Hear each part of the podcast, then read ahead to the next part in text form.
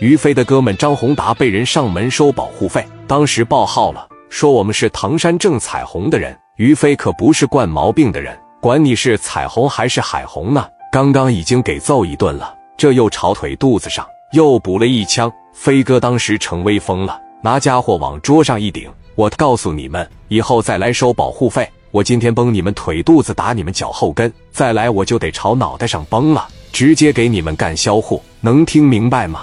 滚蛋！这一说滚蛋，一帮人赶紧从屋里边起来，互相搀扶着就跑了，一边跑一边说，你等着吧，你惹麻烦了。出屋的时候不敢吱声，说的是哥错了，等一上车，人给车玻璃摇下来，直接就来句，我翘你妈，你等着，我指定回来收拾你。于飞当时拿家伙朝轮胎上咣咣崩了两下，于飞没打着，这帮人一掉头，哇哇一脚油跑了。于飞当时也骂了句，我还整不了你们，张哥，咱不用怕他们，再敢来我直接销户，整个没人地方，我就给他整死。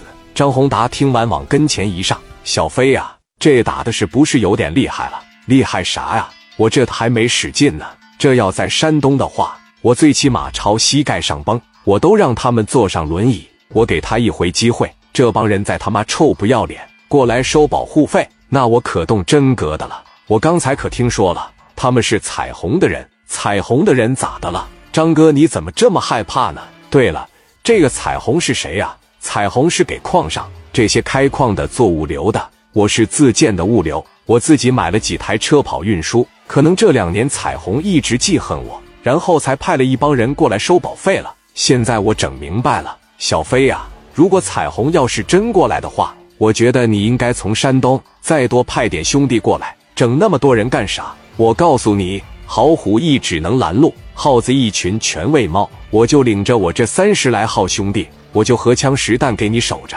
你放心就完事了，不用担心。晚上咱好好喝点，你好好的给我接接风，我在这待一段时间，我帮你名打出来，以后就没人敢熊你了。张宏达听完这些话，心里边当时有底了，那行啊，咱整点火锅，就在我办公室，咱好好叙叙旧。于飞没当回事，但是你看挨揍的这帮人当时在医院里面疼得哇哇直叫，领头的让于飞打了好几枪，身边这帮兄弟也都让人拿砍刀给干了，往他医院里面一躺，鼻子不是鼻子，眼不是眼的，拿着电话当时就打给彩虹了。彩虹这边拿着电话趴着一接上，彩虹在古冶区物流行业里面是垄断的，相当之牛逼，长得五大三粗，身高大概得有一米八五，体重眼瞅着快到三百斤了，浑身全是小腱子肉。彩虹拿着电话趴着一接上，喂，谁呀？我是小涛啊，咱哥几个